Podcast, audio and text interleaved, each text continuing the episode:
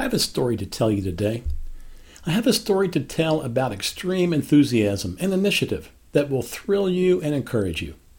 The story unfolds on a sunny Tuesday afternoon in West Chester, PA, at the corner of Penny Lane and East Ashbridge Street. It's not the ideal spot for a pink lemonade stand, but it will have to do. At about 2 p.m., our three granddaughters, 9, 7, and 5, with three of their close friends, who are neighbor girls about the same age, toted a small table, a single chair, a half gallon of pink lemonade, and some painted rocks wrapped in beautiful gift bags to the corner.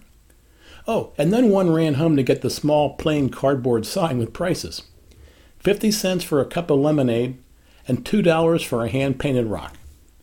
They had used a pink plastic wagon to haul the supplies to the corner, which I thought added just the right color to the pink lemonade stand. Well, that was the setup, but what came next will delight you, thrill you, and encourage you. When a car, a bike, a runner, or a walker came near, all six girls would jump up and down wildly, wave their arms excitedly, and scream enthusiastically, Penny Lane, pink lemonade, and painted rocks. Their excitement, their energy, and their extreme enthusiasm were contagious, hilarious, and encouraging. With this cheer, heads of drivers would swivel, cars would stop, cars would pull over, and cars would do U turns. They would let out another outrageous cheer. Mailman Mike stopped for a lemonade and gave a very generous tip. More cheering, more arm waving. A kind woman in hospital scrubs stopped, bought a hand painted rock, and then generously tipped each girl a dollar.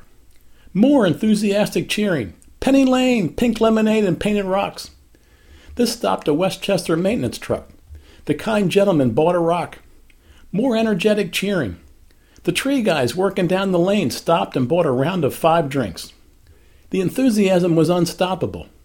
Two well dressed women in a BMW with New York plates pulled to the side, bought four rocks, and donated three back.